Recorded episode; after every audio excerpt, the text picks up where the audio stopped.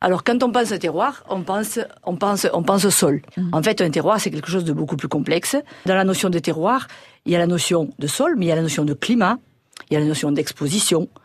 Et puis, il y a bien sûr les hommes qui y travaillent et qui vont produire des produits spécifiques sur un terroir donné. Les terroirs permettent d'élaborer des, des vins, euh, des vins différents et apportent une spécificité aux, vins qui sont produits sur ce terroir. Donc je prenais des exemples sur la, partie vauclusienne.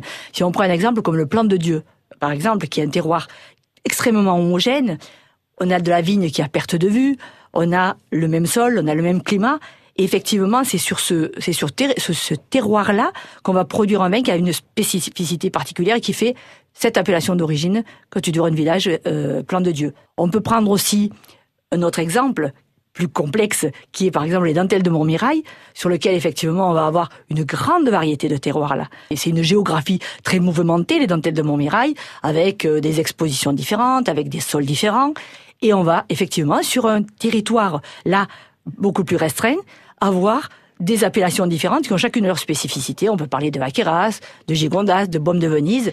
Chacun de ces vins va avoir une spécificité qui est vraiment liée à son terroir particulier. On a des sols qui sont calcaires. Le terroir est un élément fondamental dans la définition de l'appellation d'origine contrôlée. La définition même de l'appellation d'origine contrôlée, c'est vraiment la spécificité qu'un terroir donne à un vin. C'est ce qui fait la, la, panoplie, la variété, la grande diversité de nos appellations d'origine contrôlée.